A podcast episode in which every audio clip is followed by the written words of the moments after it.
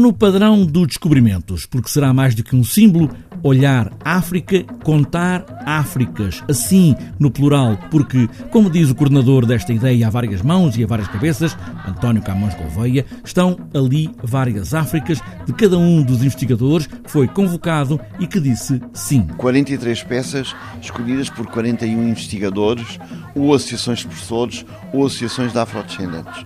Significa que cada um deles escolheu uma peça. Portanto, temos aqui 41 curadores, se quisermos, da exposição.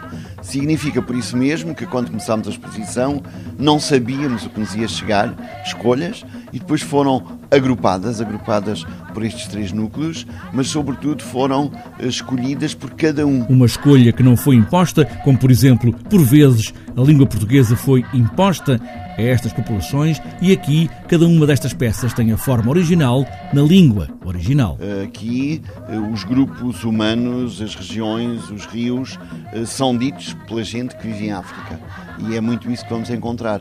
Agora vamos chamar a atenção é que a África tem formas de poder próprias, tem construções de reinos, de impérios, de saberes, de lógicas que não foi, não necessitou de esperar pela chegada dos europeus para começar a ter essas realidades. Não, elas estavam lá, desenvolvidas, afirmadas, com sistemas próprios de circulação de ideias, de circulação de formas, dimensões estéticas muito afirmativas, como aqui se pode verificar. Portanto, há uma, uma nesta exposição há uma afirmação de eh, chamada de atenção positiva para a África. Vamos ver em África tudo aquilo que nós conhecemos mal ou não conhecemos. Daí ser uma exposição sem um itinerário definido. Cada um escolhe o lado por onde quer começar e por onde quer circular e por onde quer acabar. Não há uma linha de condução da exposição eh, cada um dos visitantes que aqui vier, de acordo com o seu gosto, com o seu interesse, com aquilo que quiser ver, com o que não quiser ver, com o que já sabe e que quer recuperar,